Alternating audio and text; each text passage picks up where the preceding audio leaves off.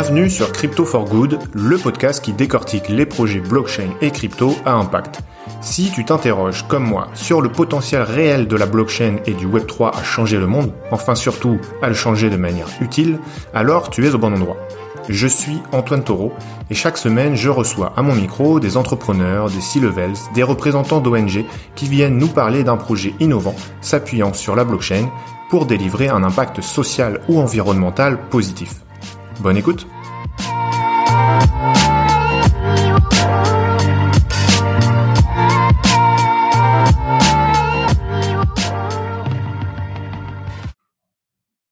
Ça y est, ça enregistre Alexis. Enfin, on s'est fait marabouter les micros, mais je crois que cette fois on est bon. On a tous les deux du son. Comment vas-tu? Ça va super bien. c'est comme les soirées où euh, quand t'arrives, euh, t'as pas du tout envie d'y aller. Finalement, ça se passe hyper bien en général. Tu vois, bah là, il y avait les éléments techniques qui voulaient pas que ça s'enregistre, donc ça va être un super podcast. Exactement. J'adore euh, le mindset. euh, bah, Alexis, ravi de te, te recevoir. Euh, si ça te convient, on va essayer un peu de, structurer l'échange en trois parties. Première partie, présentation, euh, ton parcours et révolte. Euh, deuxième partie, je suis assez curieux de discuter avec toi un peu plus du, marché, donc de la voiture électrique et de son évolution dans les années à venir. Et enfin, troisième partie, bah, les aspects plus crypto, ce que vous faites en partenariat avec Cardashift euh, et, donc pourquoi vous êtes allé euh, là-dedans? Ça te va de, en résumé, de d'avoir ces trois sections? C'est nickel, ça me va. Allons-y. Trop bien. Euh, bah écoute, je te laisse te présenter. Commencer. Ok, donc moi je suis Alexis Marcadet, je suis un ancien biologiste euh, qui a étudié la biodiversité et qui, qui a décidé d'abandonner la recherche pour passer à des choses très concrètes dans différents projets à impact. Et c'est au jeu, ça fait une dizaine d'années que je suis dans sur la scène startup. Euh, Revolt est mon quatrième projet, euh, un stage, un lancement d'une d'une plateforme euh, d'une startup belge en France, euh, une une startup de mobilité pendant cinq ans et demi, et, et aujourd'hui Revolt où je suis un des cofondateurs. Ok, donc c'est vrai, euh, rien à voir avec euh, avec tes études alors. T'as as quand même bossé un peu en, en recherche ou t'es tout de suite euh, t'es tout de suite parti dans l'écosystème startup? En master 1, j'ai voulu tester la recherche. J'avais j'avais des doutes sur le fait que ça pouvait me convenir, mais j'ai voulu le tester. Donc j'ai fait un stage vraiment de rêve euh, en Suisse auprès du spécialiste européen de la chouette hulotte. Ça ne s'invente pas. Et donc j'avais un stage où je devais grimper grimper aux arbres avec une échelle pour récolter des bébés chouettes, des échantillons, euh, des parents, euh. Et, les parents pour voir un peu les taux de survie des différentes sous-espèces, tu vois, et comprendre pourquoi et comment et, comment l'homme impactait un peu leur leur survie. Donc c'était vraiment des conditions de rêve pour la recherche et malgré tout euh, mon maître de mon maître de recherche, euh, mon maître de stage euh, m'a confirmé ce que je soupçonnais, qui était que bah, quand tu es chercheur, tu peux attendre 1, 2, 5, 10, 15 ans avant que tes recommandations euh, passent à l'action, parce que tu es dépendant de beaucoup de personnes. Et ça, ça correspond pas du tout à mon tempérament. Et donc je me suis dit, ok, ça va être compliqué la recherche. Donc mon master 2 était pro. Et à partir de là, j'ai cherché des projets en lien avec la biodiversité et j'ai fait un master 2, tu vois, qui était qui était un projet, euh, presque un projet de création d'entreprise au Canada dans une réserve de biosphère de l'UNESCO. C'est un programme qui marche bien, qu'on connaît très peu, de, de, de, on va dire de une sorte de laboratoire à ciel ouvert de survie de la d'une nature exceptionnelle auprès de l'homme, plutôt que mettre la nature sous cloche comme on fait sous un dans un dans une réserve naturelle. Là, on se dit ok, on accepte qu'il y a telle zone euh, rare et, et autour, bah oui, autour il y a une usine, autour il y a une ville. Qu'est-ce qu'on fait pour que les deux coexistent?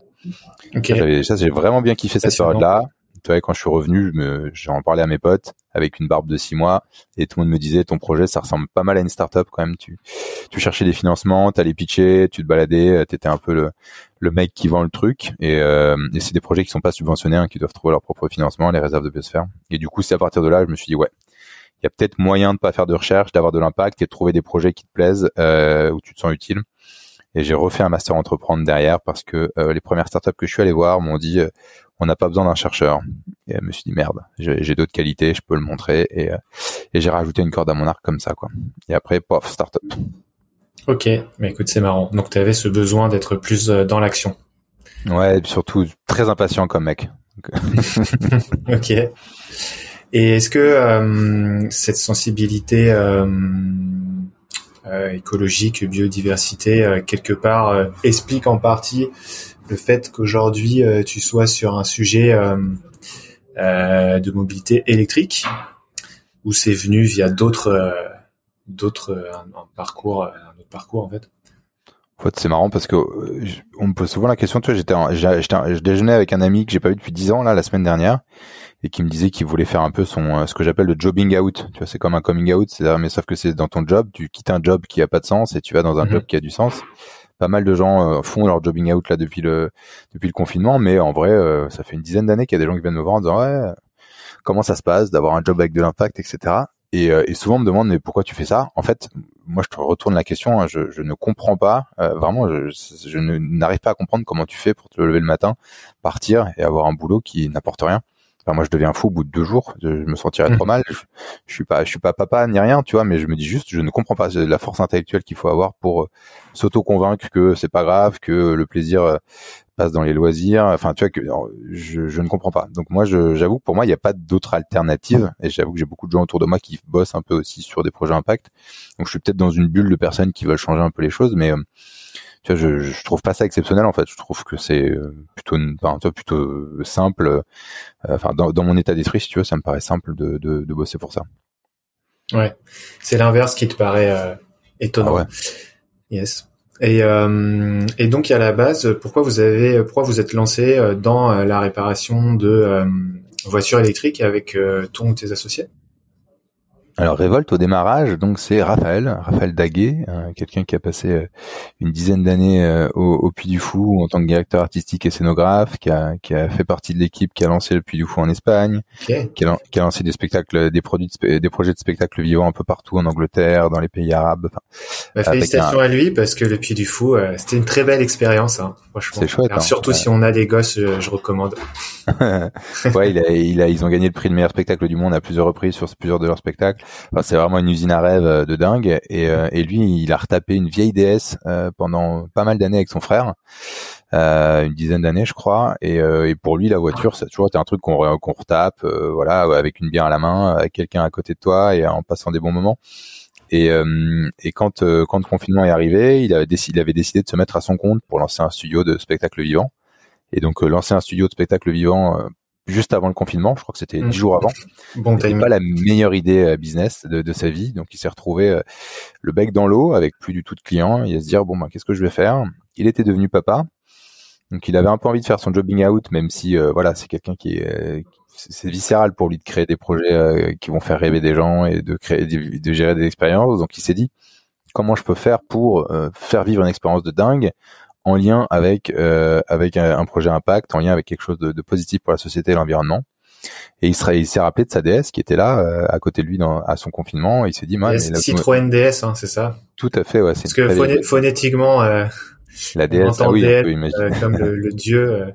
Euh, non, non, la, Citroën DS, tout à fait, qui est une vieille voiture un peu, un peu assez rare et bien connue des collectionneurs. et, et ouais, euh, un peu à l'image de la Cox, de Volkswagen, ça fait partie un peu de ces, euh, de ces best-sellers là de l'époque.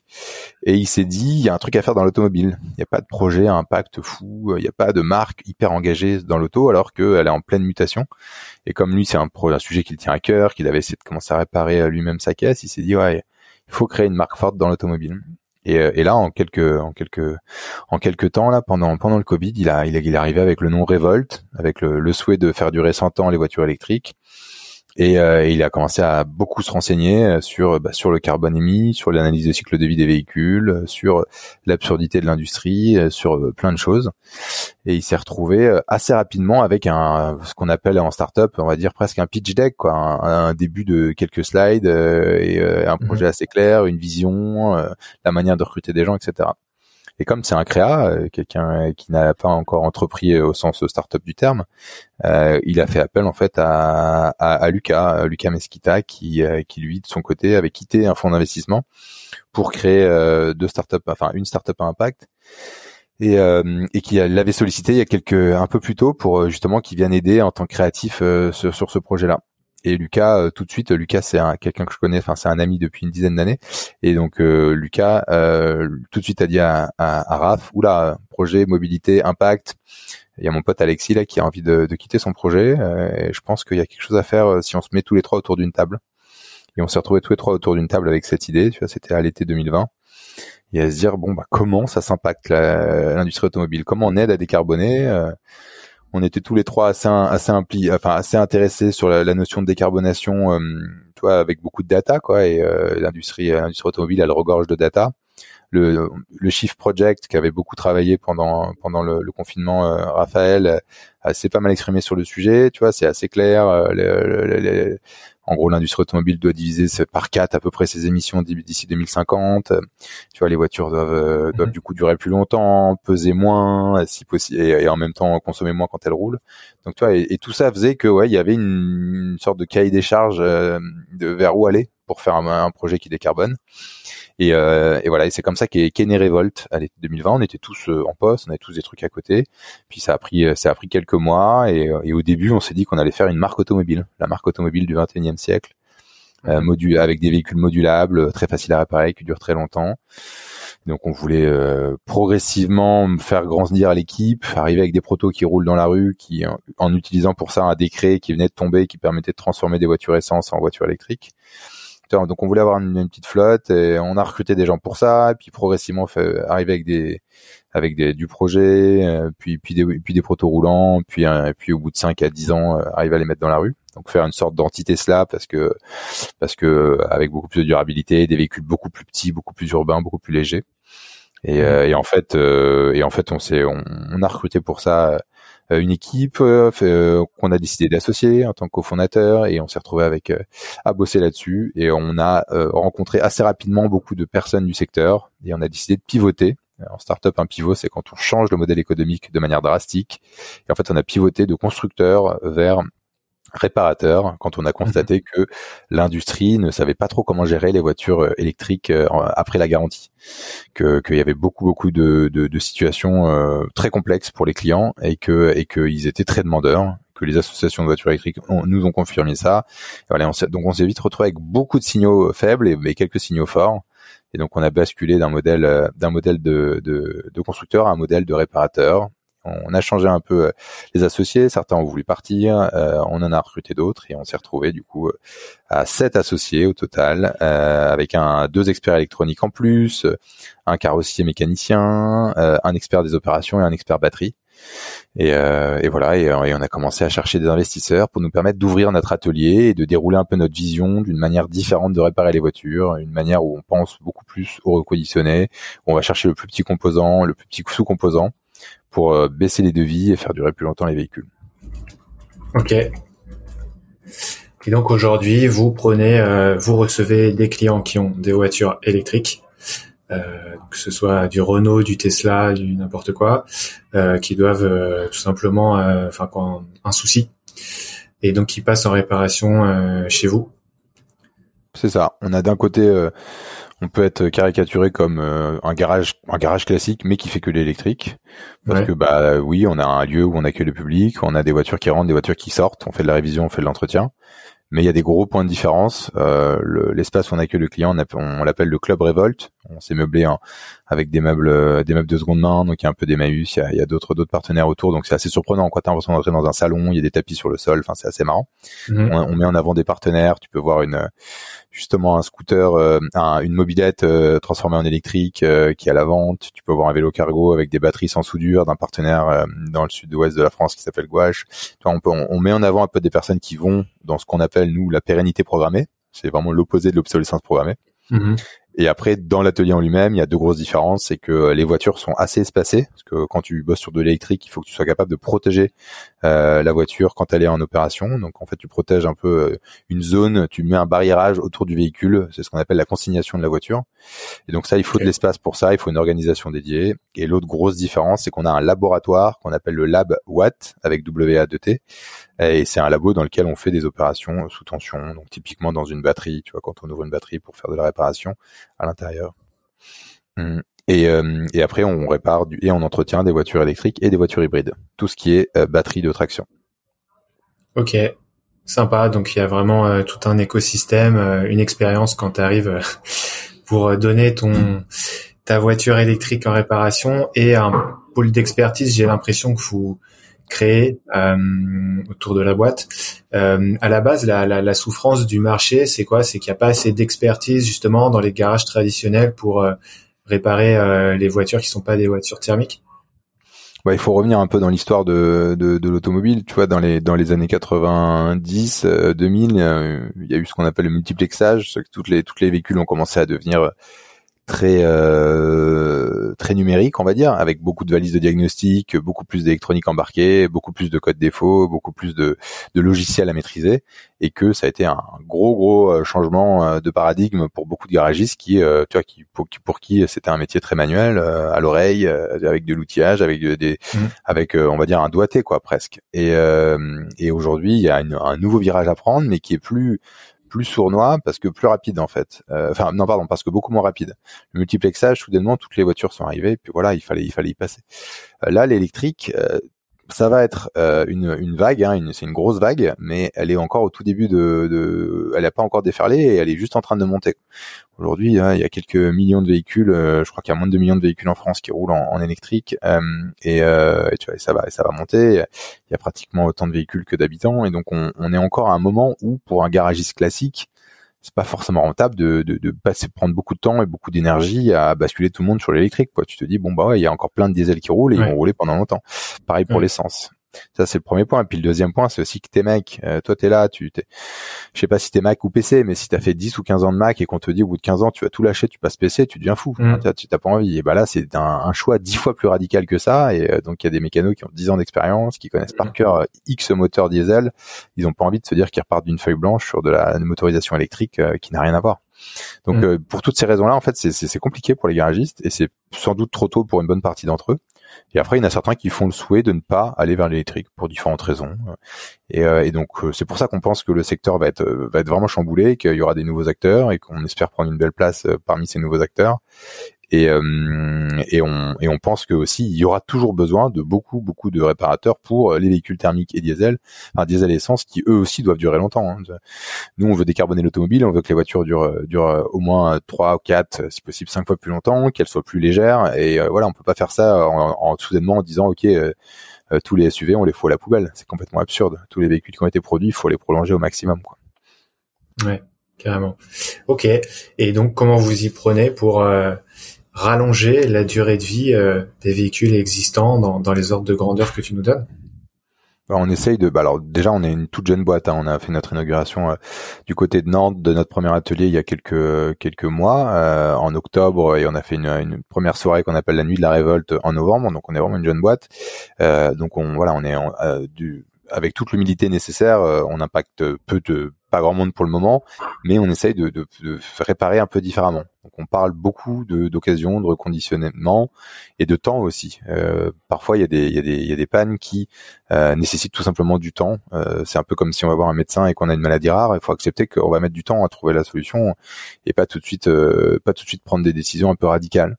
Donc on, on parle, on parle, on parle de temps, on parle de, de composants, de sous-composants et on parle aussi d'expertise multiple. Euh, pour réparer une voiture électrique, il faut avoir des personnes qui savent parler méca, des personnes qui savent parler électronique, électronique de puissance, des personnes qui savent parler circuit électronique, euh, soudure, euh, carte électronique.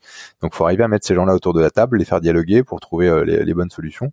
Et, et après, grâce à grâce à toutes ces expertises et grâce au process qu'on met en place nous-mêmes, qu'on essaye d'intégrer à, à notre à notre académie, parce qu'on crée aussi un, un, parcours apprenant, donc une sorte d'école interne qui s'appelle l'académie Revolt. Ben grâce à tout ça, on arrive à baisser des devis parfois par 2, 3, 4, 5, avec comme record une fois on a on a baissé un devis, on a divisé un devis par 12. Donc, tu vois, parce, parce qu'on répare. Le client devait être content. le client était content, ouais. c'est plus facile de discuter euh, dans ces cas-là, ouais.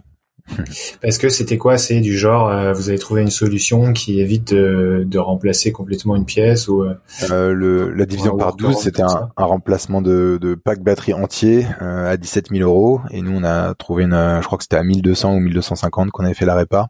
C'était un, un, composant d'une carte électronique à l'intérieur du pack batterie. Donc ça nécessite beaucoup de temps. D'ouverture, fermeture. Euh, tu dois trouver la, la, pièce en question et ou la réparer. Euh, tu dois consigner le véhicule. Enfin bref, il y a, plein mais euh, dans les faits, la pièce en elle-même euh, est, est, peu coûteuse. Alors et t'as pas besoin de remplacer tout le pack. Ouais.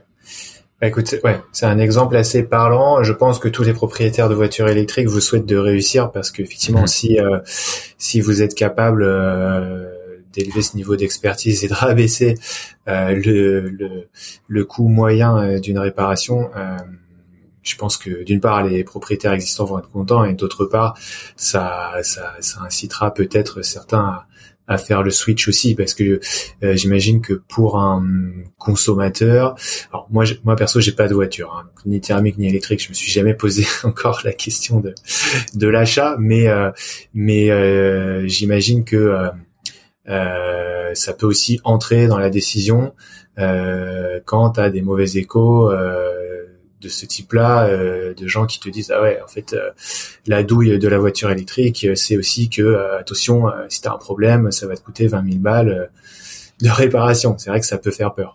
Ouais, bah complètement. Et puis tu sais, nous, on, nous, on parle aux pionniers aussi. On parle beaucoup à des gens qui ont acheté leur voiture électrique avant 2015. Et franchement, moi, moi, dans mes proches, euh, j'habite à Paris, euh, j'ai très peu de gens qui ont des voitures et, euh, les rares qui ont des voitures, elles sont pas électriques parce que c'est pour faire de, la longue distance et puis c'était pas possible sur les premiers modèles.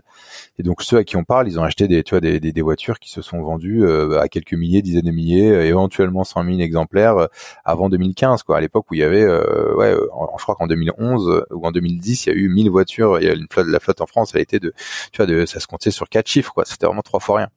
Et donc on, on ces personnes-là euh, forcément, elles se sentent un peu dans le désert quand elles vont voir ensuite des garages euh, qui n'ont pas été mmh. formés parce que les véhicules ont sont faits en, trop petite quantité, quoi. Donc, euh, donc c'est aussi, mmh. c'est aussi notre rôle de, j'ai envie de dire, d'éduquer et de propager des, la bonne parole de l'électrique en expliquant en transparence qu'est-ce qui se passe. par exemple, on a décidé de mettre en place que ce qu'on appelle l'observatoire des coûts de la voiture électrique. Donc, si toi, par exemple, t'hésites entre deux voitures et tu te dis, bah tiens, est-ce que je prends la i208 ou la Zoé, la Peugeot i208 ou la Zoé, tu peux venir sur notre site et, euh, et tu peux regarder euh, tu peux regarder le coût moyen des révisions, le coût moyen des pannes qu'ont rencontré les gens de la communauté. On, veut que les personnes puissent comparer, on veut on veut un peu que Revol puisse aussi euh, prendre la parole en disant bah on a ce constructeur qui a mis en place une réparabilité exemplaire sur mmh. les pièces les pièces qui, que contient son chargeur qui a décidé de mettre euh, en avant euh, un stock de pièces euh, disponible pendant beaucoup plus longtemps que ce que font d'autres constructeurs, qui facilite pour des garagistes indépendants l'accès à ces pièces, bah tiens, bah mettons-le en avant en totale transparence parce que bah du coup oui, ça fait des réparations peu chères quand la voiture commence à vieillir tu vois, ça, ça c'est un rapport de force qui doit s'inverser et on pense que euh, les, les, clients, enfin en tout cas ceux à qui on parle, qui achètent leur voiture, ils pensent pas uniquement à la taille du coffre et euh, tu vois et, euh, et, et, le, et, le, prix d'achat. C'est faux. Il y a, il, y a, il y a, des gens qui pensent comme ça, mais il y a quand même une majorité de personnes maintenant qui pensent coût annuel. Une voiture, d'après l'ADEME, c'est 5500 mmh. euros par an. Bon, bah il y a des personnes qui achètent aujourd'hui des voitures électriques d'occasion euh, en sachant qu'elles vont pas durer très longtemps parce que euh, parce que c'est des voitures qui euh, ne sont plus produites où il y a plus de pièces par exemple. Mais ils se disent ok ouais sur deux trois ans j'aurais fait ma culbute quoi. Tu vois j'aurais évité du, du j'aurais évité de l'essence. Pour ce trajet là ça sera intéressant. Donc cette logique de, de, de, de, voiture comme un service que ça te rend uniquement et non pas comme un objet que tu que tu valorises à l'achat et qu'ensuite tu déprécies est de plus en plus commune. Et, et nous on pense qu'on a notre rôle à jouer là dedans en tant que en tant que personne qui quantité qui voit des véhicules toute la journée, mais qui n'est pas maqué avec aucun constructeur. Ouais, ouais carrément. Bah, là également, je vous souhaite de réussir. Je vous en êtes peut-être euh, pas pas jusque là, mais tu, on voit qu'effectivement, tu as des startups qui peuvent vraiment influencer sur les, les grands groupes, les grands producteurs. Alors euh, dans un domaine qui n'a rien à voir, mais euh, si tu regardes Yuka, euh, c'est l'application qui permet de, de scanner les aliments dans ton supermarché pour voir le, Nutri-Score ou d'autres d'autres indicateurs comme ça. C'est c'est quand même assez cool qu'ils aient réussi aujourd'hui à, à influencer euh, les procédés de fabrication des grandes marques et que vraiment ils prennent en compte euh, les, les, les retours de Yuka quoi. Alors que en face ils ont des mastodontes et euh, et Yuka, euh, malgré, enfin, ils ont énormément d'utilisateurs, mais reste une petite startup, quoi. Ah, y a, y a, y a, je connais un peu l'histoire de Yuka et c'est vraiment un projet que je, que je, que je porte dans mon cœur et que je, et je, les félicite euh, chaleureusement de là où ils sont arrivés. Mais euh, tu vois, il y a, y a, deux choses pour Yuka. Il y a une chose aujourd'hui, ils vivent, ils ont vécu deux situations là ces derniers mois. L'une que j'aimerais vivre et l'autre non. Celle que j'aimerais vivre, c'est qu'ils ont euh, eu des campagnes de pub euh, de la grande sur des grandes surfaces qui mettaient un, juste un, un, QR code, enfin pardon, un, code barre avec écrit euh, nos produits sont de bonne qualité. Euh, ne nous croyez pas sur parole, scannez-les. Et, et, et, tu vois, on a fait un point d'équipe en disant, c'est quoi pour vous le moment où Revolt sera vraiment un succès? Moi, je pense que c'est le moment où tu vois, on aura des, il y aura des campagnes de personnes qui s'appuient sur Revolt pour dire, tu sais, ma note sur Revolt est, bonne, quoi. Notre voiture est là pour durer plus longtemps, on peut le prouver. Ça, je pense, que ça sera un super succès. Et de l'autre côté, ils ont malheureusement eu un procès par rapport par rapport au nitrite, tu vois, dans le jambon, qu'ils ont gagné. Et c'est juste absurde, quoi. Enfin, c'est des procès du, du 20e siècle, quoi. Tu peux pas t'amuser à attaquer des mm. personnes qui se basent sur des sur de l'open data euh, avec des chercheurs pour pour pour aider les gens à choisir comment ils, ils consomment, quoi. C'est c'est c'est le passé. Mm. Ouais. Et euh, significatif de ce qui peut se passer. Euh, et des enjeux qu'il peut y avoir derrière, ouais, avec les industriels. Ok, euh, hyper intéressant. Euh, donc effectivement, on en a déjà un petit peu parlé, mais euh, sur ces aspects de, de marché et, euh, et de l'avenir de ce marché de l'électrique, euh, je, je, voudrais déjà reclarifier, enfin rapidement certaines choses sur l'électrique parce que je, trouve que on a quand même un discours de, de détracteur autour des voitures électriques qui est assez présent, qui est assez audible. Euh, euh, donc si je prends l'exemple les, extrême, tu vois, on va avoir des détracteurs, voire euh, des gens qui tendent un peu vers les, voilà des, des, théories un peu complotistes, nous disant que la voiture électrique c'est une vaste supercherie et que au final, si tu prends le coût carbone de l'ensemble du cycle de vie, euh, les voitures électriques seraient euh, plus polluantes ou au moins aussi polluantes que le thermique, etc., etc. Alors c'est vrai que euh, c'est pas euh, l'électrique, la voiture électrique n'est pas la solution miracle non plus. C'est vrai que ça dépend de quoi tu parles, de quel modèle. Entre une citadine légère, un SUV électrique, il y a des choses qui peuvent être plus ou moins cohérentes. Où est-ce que tu vas chercher tes terres rares, tes matériaux? Il y, a, beaucoup de choses qui jouent sur le calcul de ce cycle-là aussi, parce que si tu roules en France, on a une énergie très décarbonée grâce au nucléaire. Euh, sur le cycle de vie, tu seras euh, avec un meilleur bilan carbone que si tu roules par exemple en Allemagne. Retour des centrales à charbon depuis euh, Fukushima. mais globalement, je pense qu'on peut dire aujourd'hui assez objectivement que on a suffisamment de, de, data et de recul, même si toutes les études ne donnent pas les mêmes chiffres, pour nous dire qu'on a que la voiture électrique pollue moins donc sur l'ensemble de son cycle de vie qu'une voiture thermique.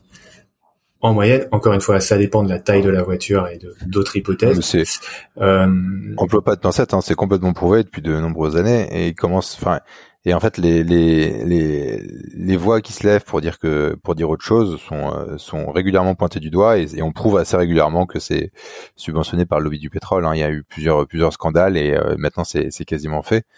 Et euh, il y a énormément de, énormément de d'histoires de, par le passé extrêmement similaires euh, sur sur euh, surtout quoi sur le sur le nucléaire sur la, ce qu'on appelait la guerre des étoiles à l'époque euh, ce, quand il y a eu la course aux armements entre la, Russie et, et, les États-Unis sur le tabac sur la pollution atmosphérique.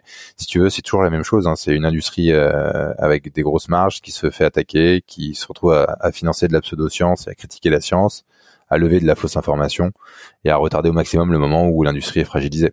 Donc là, ce qui s'est passé sur l'électrique, c'est, euh, c'est malheureusement que du très connu. Par contre, c'est surprenant qu'en 2020, euh, il y a encore des personnes qui se fassent avoir sur des trucs qui en fait existent depuis maintenant euh, les années 60-70. Enfin, moi, moi, je suis assez halluciné parfois de, de personnes autour de moi qui sont des personnes qui croient en la science, qui sont capables de se, renseigner sur des tonnes de sujets et qui sont, j'ai envie de dire, éclairés quoi qui se font pas avoir en fait. Euh, toi qui vont pas cliquer dans un lien à la con qui leur dit et te dire ouais j'ai lu ça et qui te sort des absurdités sur la voiture électrique. Tu dis waouh c'est fou. Et, euh, et, donc non non euh, t'as pas employé de pincettes hein, c'est prouvé depuis quasiment tout le temps que la voiture électrique a une analyse de cycle de vie bien meilleure. Même en même en Allemagne qui est extrêmement charbonnée c'est mieux et, euh, et, après, il faut que les véhicules euh, se réduisent leur poids. On a mis un petit calculateur sur notre site. Hein, si euh, ceux qui nous écoutent veulent aller jeter un coup d'œil, tu vous cliquez sur manifeste de révolte et vous allez vous allez pouvoir jouer avec trois indicateurs qui sont le poids de la voiture, la consommation énergétique. Bon, on a fait un truc pas scientifiquement parfaitement valable, mais c'est quand même intéressant et, et, la durée de vie. Et vous pouvez jouer sur ces trois indicateurs en partant du poids de l'énergie consommée par kilomètre et et de la et, euh, et de la durée de vie actuelle pour voir comment vous respectez les accords de Paris de la COP 21 voir si vous faites brûler la planète ou pas avec l'industrie automobile. Euh, spoiler, spoiler, il faut y aller gaiement hein, sur les indicateurs. Pour espérer atteindre les accords de Paris, il faut, euh, bah, il faut soit démultiplier la, la, durée de vie, soit baisser drastiquement le poids. Et il y a des études hyper intéressantes qui permettent de comparer toutes les des véhicules thermiques avec n'importe quelle voiture électrique par rapport à l'énergie du pays où tu où tu es. Je pourrais te partager le lien mhm. si tu veux le partager. Hein. Il y a des chercheurs qui ont fait du super boulot et c'est assez hallucinant. En un an, deux ans, trois ans, quatre ans, euh, quoi qu'il arrive, c'est bon. L'électrique, elle, est devenue plus vertueuse parce qu'elle part avec une dette, puisque forcément, il y a eu des matériaux qui ont été euh, minés à droite à gauche en plus que euh, que d'une voiture thermique, qui est, qui est, quand même un assemblage souvent de matières de matières moins complexes à aller chercher. Donc au démarrage, elle a une dette carbone, mais au bout de quelques temps, c'est bon, c'est c'est rentabilisé. Et en France, bon, qu'on soit pour ou contre le nucléaire, par rapport au gaz à effet de serre la voiture électrique est euh, très très rapidement vertueuse. Mmh. Et euh, donc euh, ça, ça, ça fait partie des sujets qui sont assez assez énervants, mais bon, c'est pas grave, on, s'en sortira, ça basculera. Et puis surtout ceux qui roulent en électrique très rapidement, en général, ont l'info. Et, et, et c'est quand même de plus en plus rare quelqu'un qui arrive à, à disons à, à, à, rester dans un débat plus de 10 secondes. Parce que moi maintenant quand quelqu'un me parle de ça je lui dis euh, ah bah puisque tu t'es renseigné sur la voiture électrique est-ce que tu veux qu'on parle de l'analyse des cycle de vie du pétrole? Ça m'intéresse vachement. J'ai jamais vu quelqu'un qui me parle de l'opposé alors qu'on parle quand même de faut parler de ce, qu'on compare. D'un côté on a le pétrole avec ce que ça finance et avec les impacts que ça a. Et, et, de l'autre côté, on a on a l'électricité qui dont la dont l'impact va baisser au fur et à mesure du temps avec du renouvelable. Donc euh, c'est c'est juste euh, c'est un débat assez absurde. Ouais. Ouais, bah après c'est voilà, il y a des sujets un peu complexes derrière de de euh, venir reporter euh, l'usage des ressources, des aspects géopolitiques, parce que euh, il y a des terres rares qui sont utilisées dans les batteries, etc., etc. Mais comme tu l'as dit, on oublie un peu que bon, on peut avoir des dépendances géopolitiques vis-à-vis de ce genre de matériaux, mais on en a déjà de toute façon avec le pétrole euh, les terres et, les énergies fossiles. Au sens, au sens rare, tel qu'il a été diffusé partout, c'est une fake news. En fait, si, mais si tu veux, il y a, y a différents, bah, beaucoup d'écrits un peu partout, mais il y a, plein de plein de manières de s'enseigner sur le sujet pour ceux qui écoutent, qui veulent qui veulent creuser. Mais il y a en partie un euh, un documentaire qui est assez sympa, qui s'appelle La Contresens, où ils sont allés chercher justement, ils sont allés visiter les mines, ils sont allés faire le tour un peu de, de la réalité derrière derrière les, les grandes déclarations.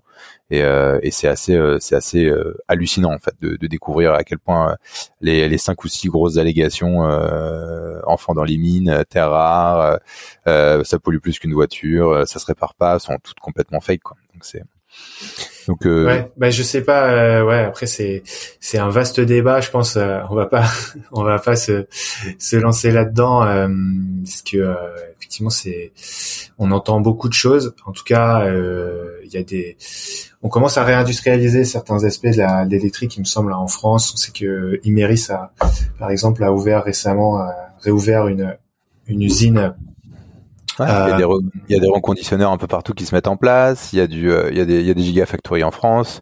Euh, on arrive à faire du lien de plus en plus. Euh, les batteries de seconde vie, elles partent de plus en plus en secondaire. Euh, tu vois, de, pour, de, pour du résidentiel ou ailleurs. Euh, on parle beaucoup avec tous ceux qui reconditionnent. En fait, le, le, le lithium aujourd'hui, dès aujourd'hui, une batterie, elle peut être recyclée à plus de 90%. Il y a même des personnes qui arrivent à la pousser à 95, 98. J'ai jamais entendu quelqu'un me parler de, de, de, du recyclage dans une voiture thermique, si tu veux. Mm. Faut, faut, faut, faut pas parler de débat, hein, parce que débat, ça veut dire qu'il y a, tu vois, qu'il y a encore des, des, des, scientifiques qui sont pas d'accord. Réchauffement climatique, ouais. quand 90, tu vois, faut, c'est réglé en fait. L'histoire, c'est juste euh, combien de temps ça va prendre et, euh, et, et, combien de temps euh, on va, on va continuer à, à, accepter de faire rouler des véhicules qui, qui coûtent à la planète.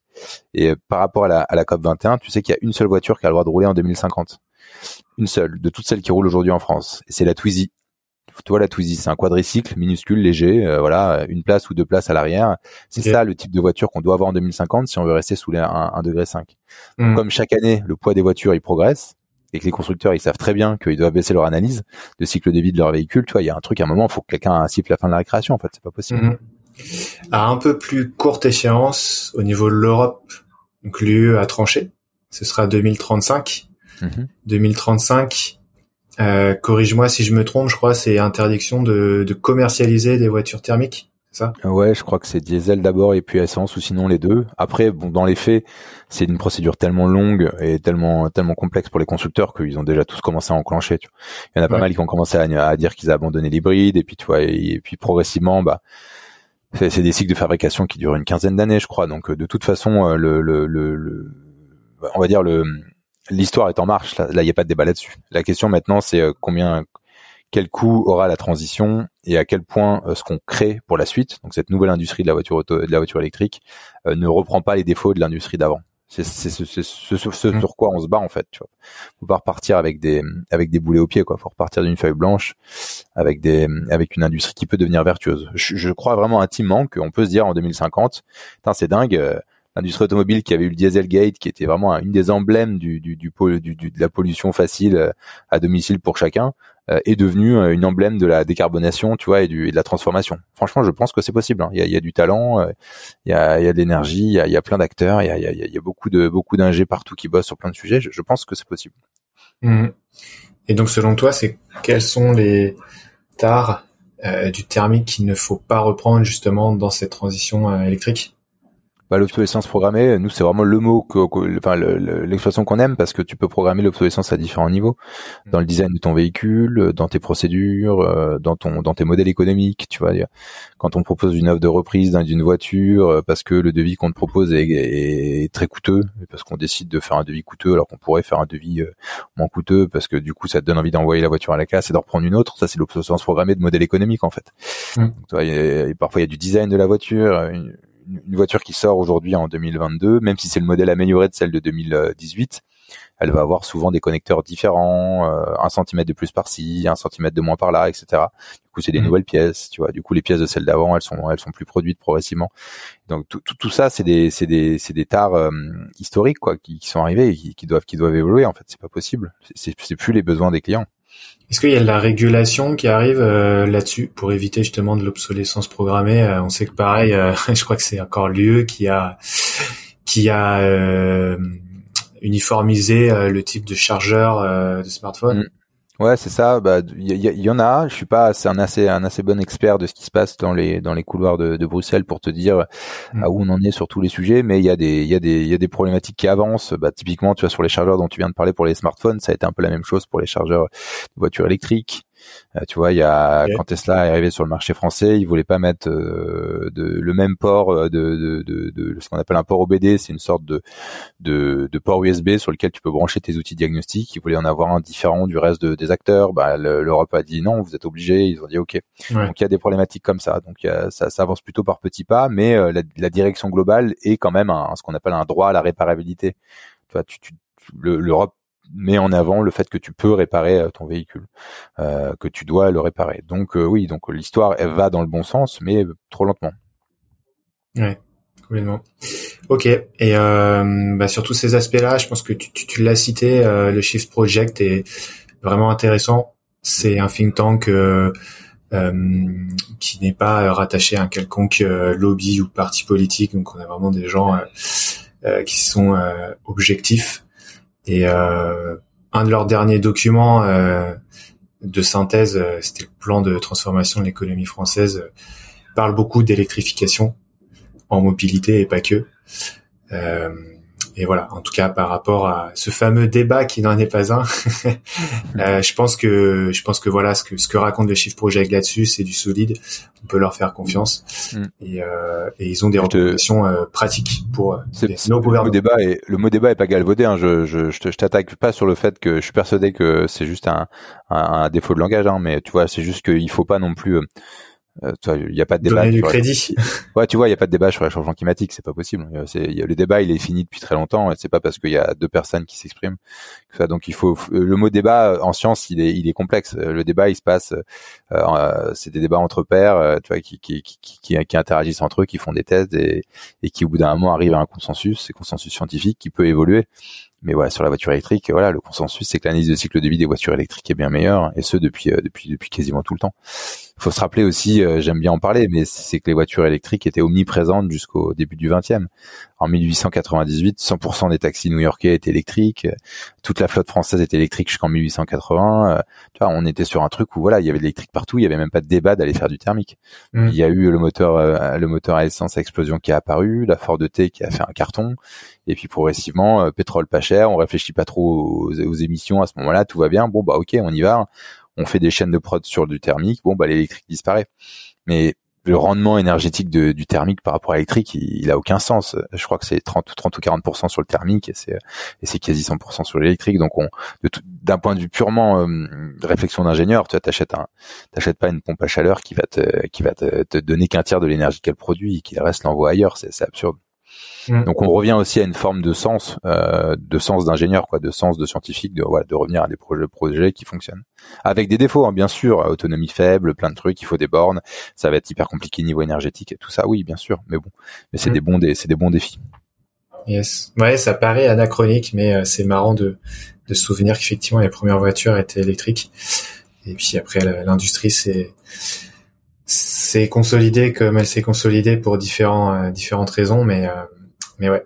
Ok. Euh, je te propose de passer sur euh, les thématiques qui nous intéressent en cette euh, fin d'épisode. Il nous reste encore euh, du temps.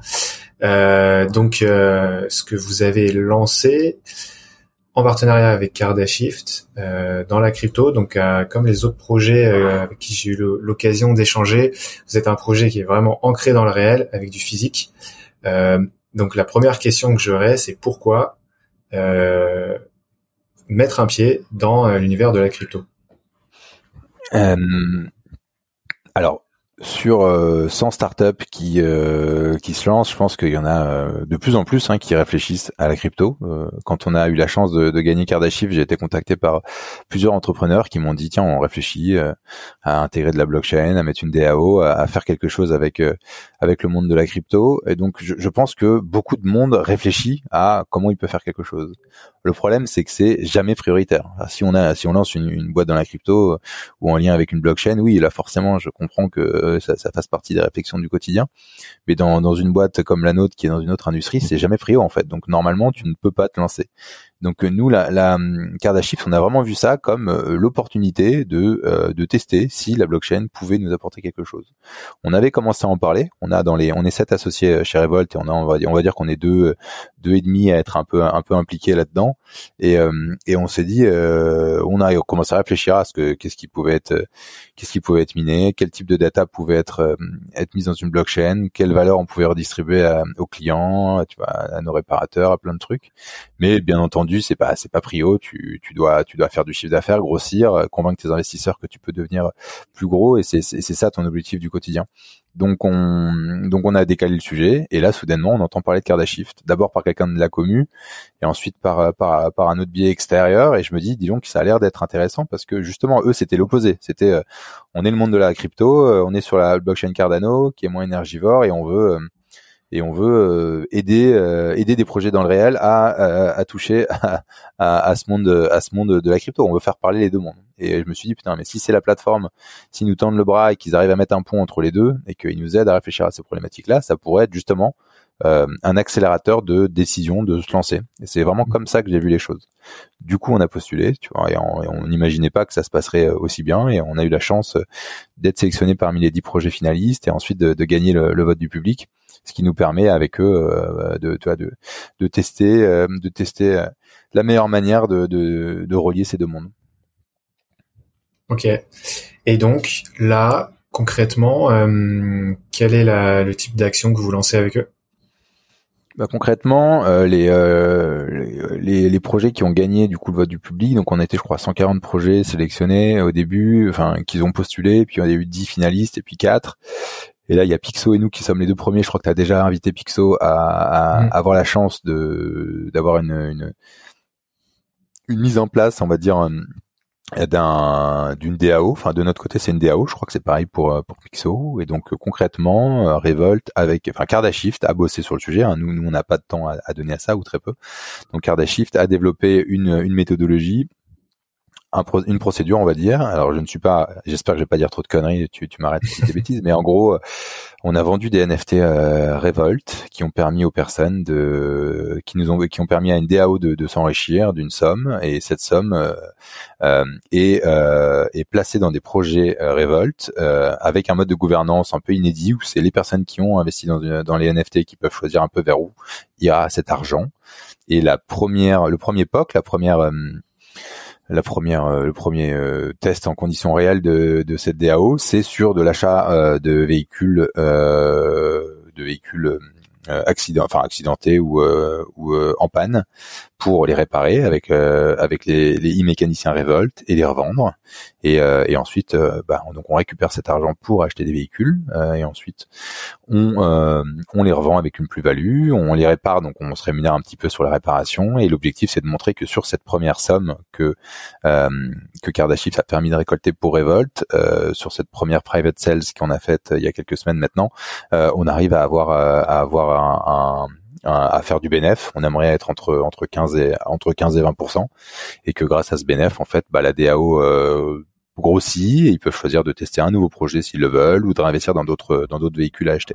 Tu vois, c'est de la décarbonation pure parce que c'est des voitures qui euh, pour une bonne partie d'entre elles iraient à la casse et on essaie de diminuer les risques en disant que comme c'est des voitures qu'on sélectionne, si on n'est pas en capacité de les réparer, on pourra les acheter pour pièces pour qu'elles deviennent des donneuses d'organes pour d'autres voitures qu'on aurait à l'atelier.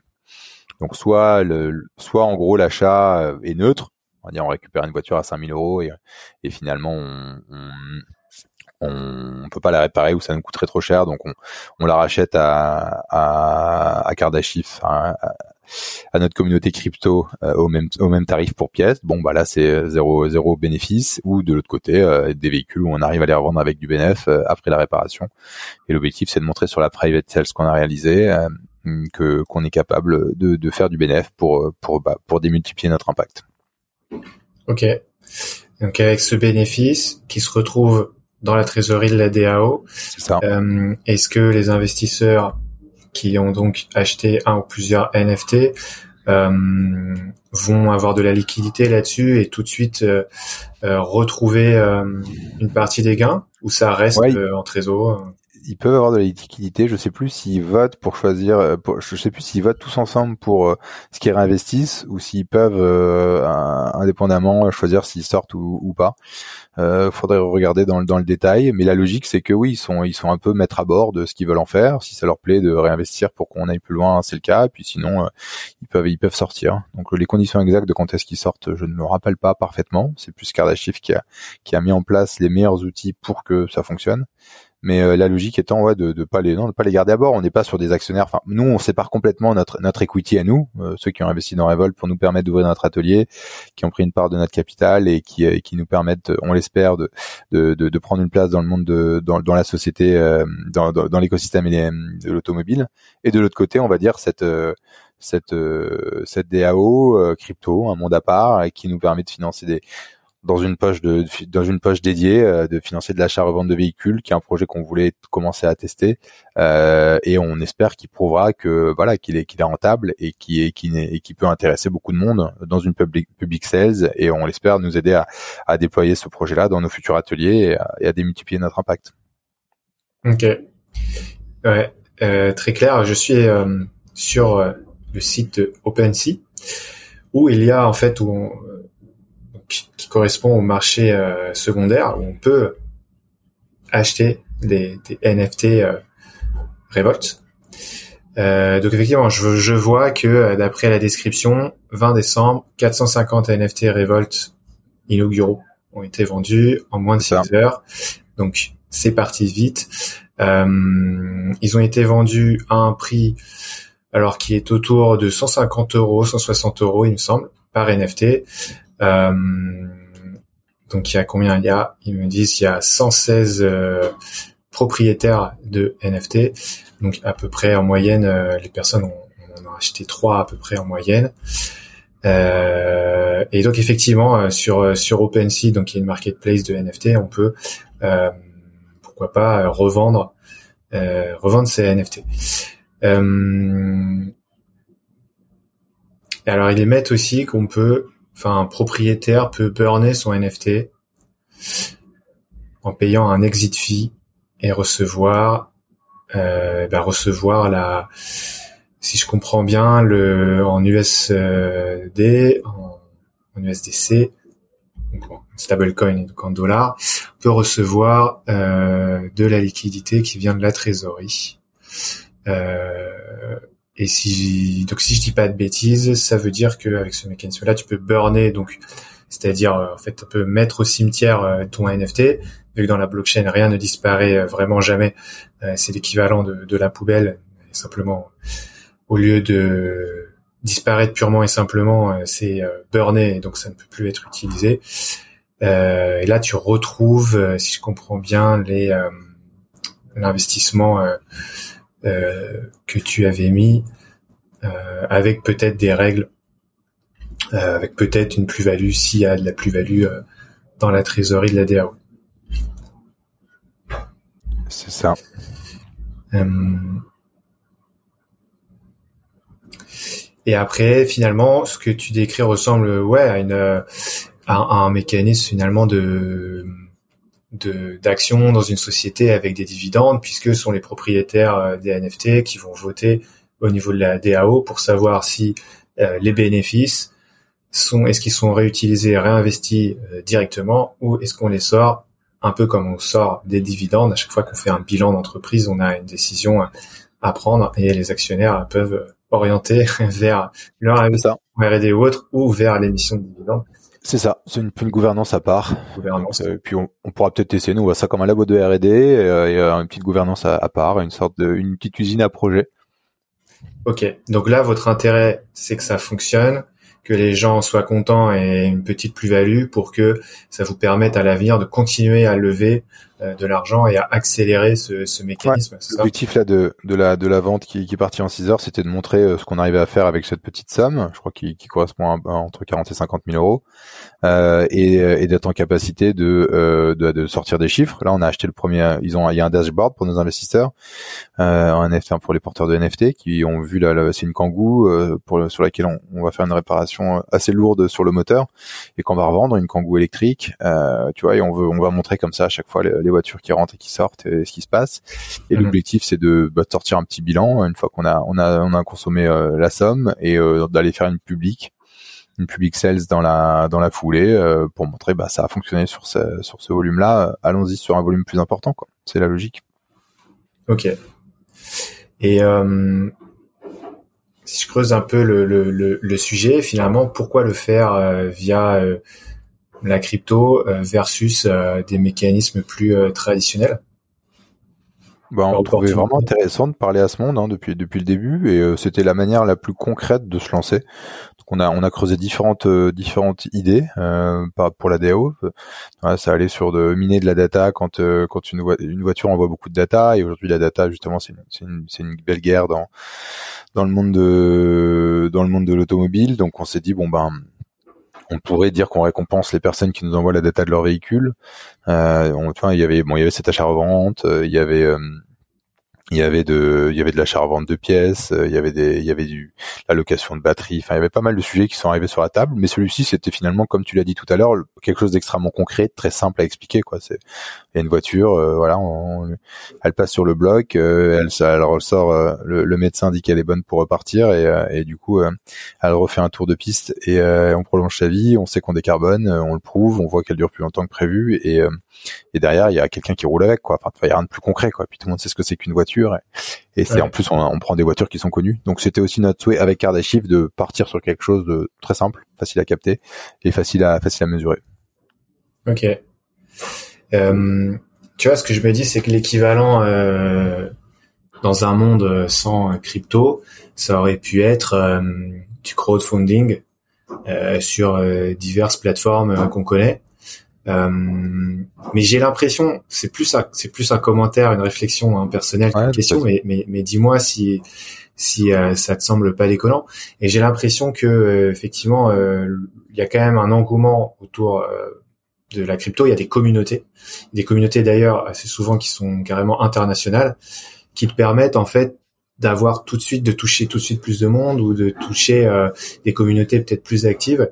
Et en fait pour euh, pour le même produit aujourd'hui c'est une opportunité en tant qu'entrepreneur d'aller là-dessus parce que tu vas réussir à créer euh, de l'engouement autour de ce que tu proposes. Ah bah, et la communauté va, va, permettre d'accélérer plus vite que ce que tu aurais eu je sais pas avec une plateforme de crowdfunding qui va peut-être viser en plus que le marché français etc bah il y a, y a, pas mal de différences ouais le plateforme de crowdfunding, c'est une manière de faire venir plus de gens dans ta communauté, mais régulièrement, c'est aussi juste de, tu, tu, tu chasses dans ton propre cercle. Hein, c'est souvent on a l'impression qu'on va toucher des gens très lointains. Très souvent, le crowd, tu vas, tu vas prendre tes, tes premiers, tes deuxièmes, tes troisièmes cercles.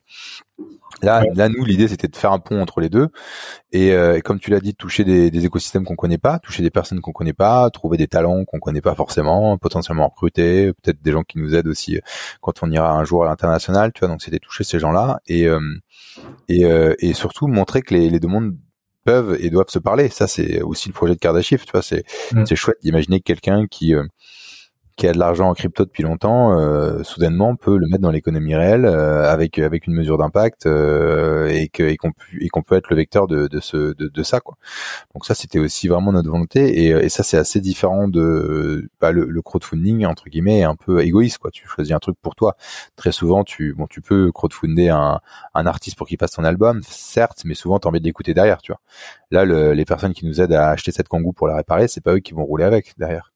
Euh, mm. on pourrait imaginer peut-être un jour avoir, euh, ouais, avoir des, avoir des, des perks qui te permettent, oui, en effet, de, de déplacer, de faire des choses avec nos, nos véhicules ou des réducs et tout. Mais, mais tu vois, il y a, y a un côté, euh, je dirais altruiste, peut-être pas quand même, parce que le NFT a augmenté son prix depuis et que, et que je pense que j'espère que nos investisseurs vont gagner de l'argent.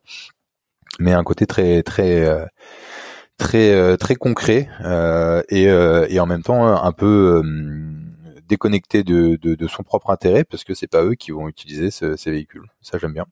Ok. Et est-ce que vous avez vu euh, des personnes d'un monde aller vers l'autre, c'est-à-dire par exemple, je sais pas, des clients qui ont des voitures électriques, qui vous connaissent, qui ont déjà fait des réparations chez vous, qui voient passer cette initiative, qui se disent tiens, j'adore euh, justement, j'adore l'expérience euh, générale de révolte quand je viens dans leurs locaux, etc. Donc euh, je vais m'engager dans le projet, je vais acheter un ou plusieurs NFT. Euh, est-ce que est-ce que vous avez eu des profils qui ont fait ce ce ce, ce mouvement-là, ou est-ce que ça va être des profils qui vont justement se dire ok la crypto j'y comprends rien, j'ai pas de wallet, comment ça marche, euh, et, et, du coup qui n'ont pas encore fait cette cette transition? Alors le pont de ce côté-ci, c'était moins notre objectif. Je vais pas, je vais pas me le cacher parce que parce que c'est déjà complexe le projet Revolt à expliquer. On a, on n'a pas trop de temps de, de, présenter euh, dans le détail la crypto. Et puis euh, nos, nos clients, euh, nos clients sont pas forcément. On a pas mal de clients entre 40 et 60 ans, tu vois, qui sont quand même moins des moins des crypto addicts. Euh, on a eu, par contre, euh, quand on a gagné euh, Carda, ouais, on a eu des messages de membres de la communauté qui nous ont dit qu'ils avaient qu'ils avaient acheté un NFT. On a eu des personnes aussi qui auraient souhaité investir en equity, mais on avait fini notre tour de financement et qui et qui se sont retrouvés à, à, investir en NFT. Donc, tu vois, il y a des choses un peu indirectes qui se passent. Mais un, un des intérêts aussi du projet, c'est que tu vois, je parle beaucoup de crypto à des gens qui ne sont pas du tout dans, dans ce monde-là qui nous disent mais qu'est-ce que tu allé faire dans cette galère hein, je résume euh, avec avec des fake news aussi euh, à l'appel euh, tu vois sur mm. sur l'impact énergétique etc tu vois je pourrais je pourrais je pourrais je pourrais je pourrais être chauffé là-dessus et du coup tu vois c'est aussi sympa pour nous d'y être allé parce que ça nous permet de défendre, euh, bah, de défendre le projet et de défendre Cardashift et de voir comment ça fonctionne et de dire que bah oui, euh, on est la preuve vivante que bah le, le la crypto peut donner lieu à, à au bout d'une chaîne, certes complexe avec de la NFT, une DAO, etc. Mais si on résume, c'est des personnes qui ont de l'argent euh, sur des blockchains, qui décident de les rediriger euh, vers euh, un projet d'économie réelle qui a été sélectionné par une communauté et, et, et, qui peuvent suivre les résultats, tu vois, dans cette économie réelle. Et ça, c'est quand même hyper positif. Je trouve que c'est c'est toujours hyper intéressant pour un entrepreneur de de de, de, de pouvoir euh, avoir de l'agilité dans ces modes de financement et de pouvoir avoir aussi un, un, un, accès direct et un échange direct avec la communauté de ses investisseurs. Tu vois, c'est pas du tout la même chose que des business angels à qui tu parles par-ci par-là, tu vois, et qui, qui peuvent t'aider dans des moments importants. Mmh. Euh, là, là, c'est, c'est plus une communauté euh, vivante, protéiforme, euh, qui, qui est capable de te challenger, qui te propose des choses. Donc ça, c'est, ça, c'est, ça, c'est une force. Ok, carrément. Euh, hyper intéressant. Bah écoute, on va on va suivre tout ça. Euh, pour conclure, est-ce que euh, tu as des euh, ressources vers lesquelles nous rediriger si on veut soutenir le projet Revolt bah ouais, vous pouvez vous pouvez suivre nos aventures sur bah, sur notre Instagram, sur notre Discord si vous le souhaitez. je pense que c'est c'est les deux canaux qui vont être préférés par par par les, les auditeurs de, de Crypto for Good. Ensuite, euh, ensuite, vous pouvez, si vous êtes dans la dans la région ouest, passer nous voir à l'atelier qui est à Carquefou, 3 rue du Nouveau Bel. Vous êtes tous les bienvenus. Et après, en termes de ressources, bah, si tu veux, je pourrais partager. Euh, je sais pas si tu peux glisser sous ton sous ton truc, mais je pourrais partager le le, le site qui permet de comparer euh, voiture thermique et voiture électrique. Ça permettra À la prochaine réunion de famille, vous avez un, un vieil oncle réac de, de sortir l'outil, c'est pas mal. et, euh, et aussi peut-être le, le, docu dont j'ai parlé. Et puis sinon, euh, et sinon non non, c'est ça me paraît déjà super quoi. Ok. Eh ben parfait. Ouais, effectivement, on peut mettre euh, des URL hein, sans problème dans la description des épisodes de podcast sur toutes les plateformes à ma connaissance. Donc euh, c'est ce qu'on fera. Euh, ok, Instagram, Discord et, euh, et d'autres liens, d'autres sources que tu nous as mentionnées qui sont effectivement sympas. merci beaucoup Alexis et on se dit à très bientôt. Merci à toi. Bonne continuation à tous. Salut. Merci. Ciao. Merci infiniment d'avoir écouté l'épisode jusqu'au bout. Si ce contenu t'a plu, tu peux me soutenir de deux manières. Premièrement, en t'abonnant à l'émission via l'application de podcast que tu utilises. Deuxièmement, en me laissant une note de 5 étoiles et un commentaire positif.